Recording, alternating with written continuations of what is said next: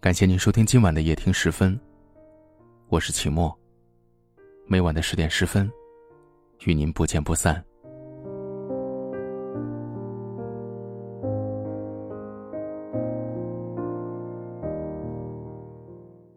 转眼间，一年一度的中秋佳节已至眼前。我披上外衣，站在屋前，抬头望着今晚的秋月。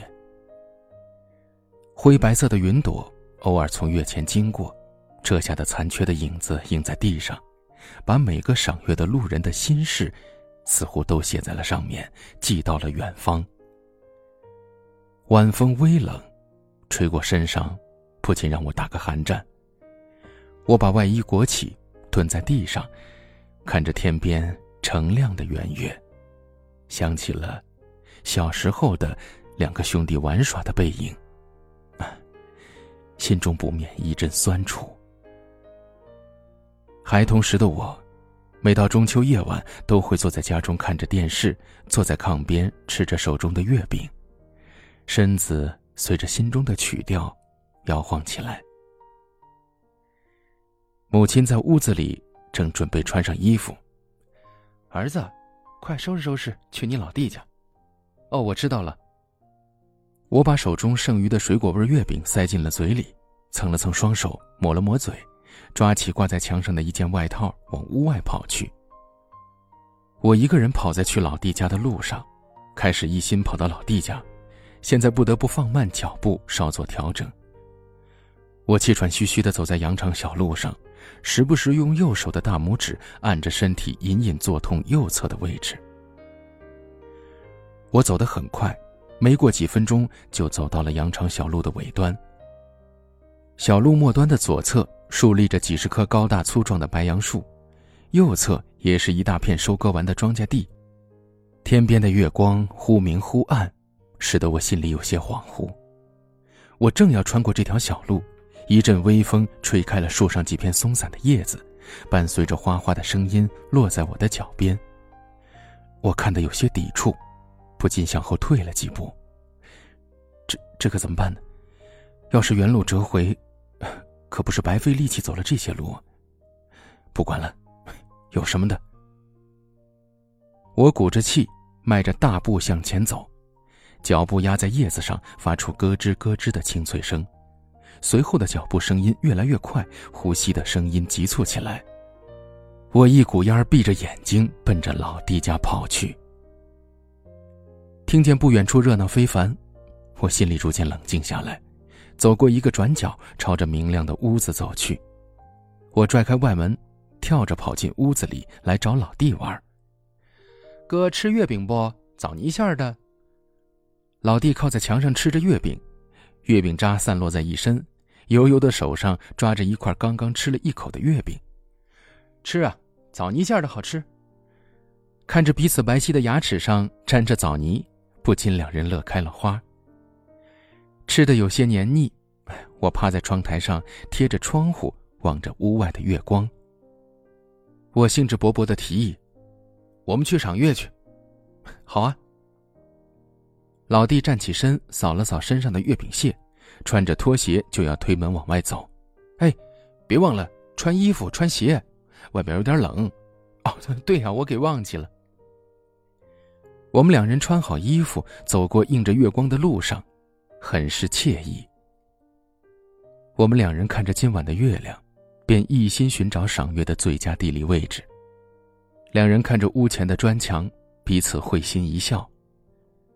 家里人是绝对不允许我们俩上房揭瓦类似的行动，可趁着家里人在屋里包饺子、看电视，没有功夫盯着我们，再加上一时兴起，哪管被家长发现一顿臭骂的后果。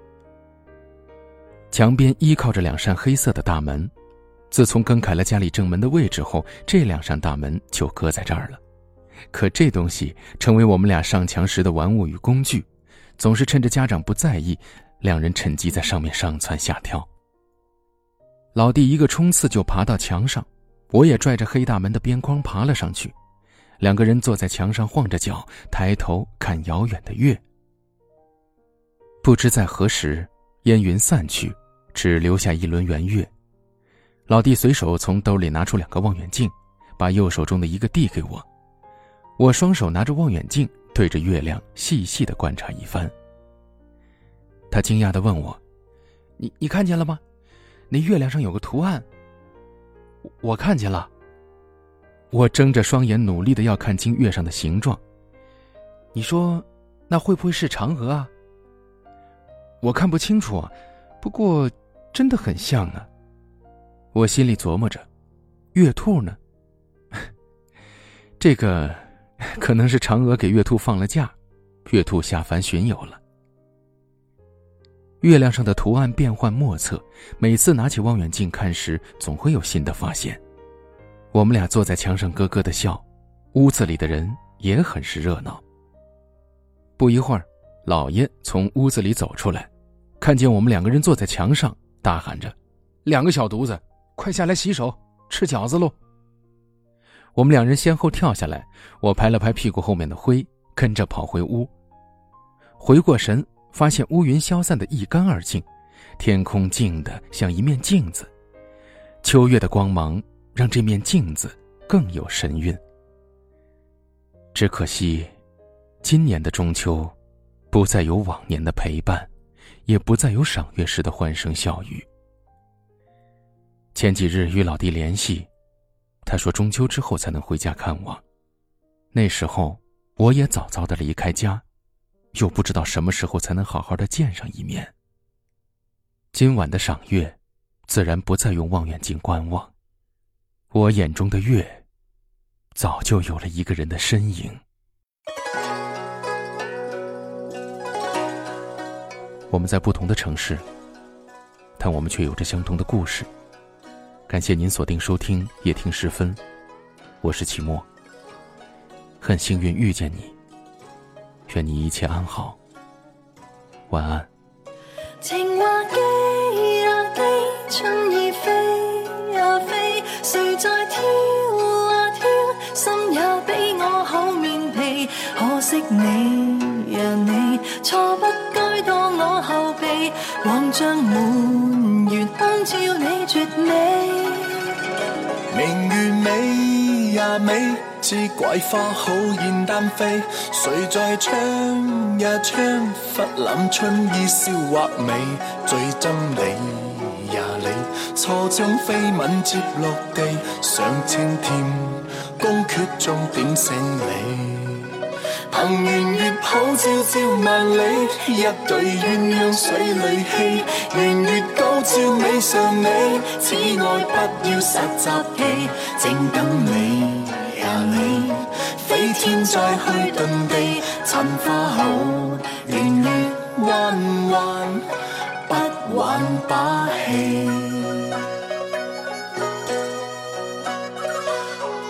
酒将天把酒将天花开起风云，花开喜风？云，何时何地抱？玉人？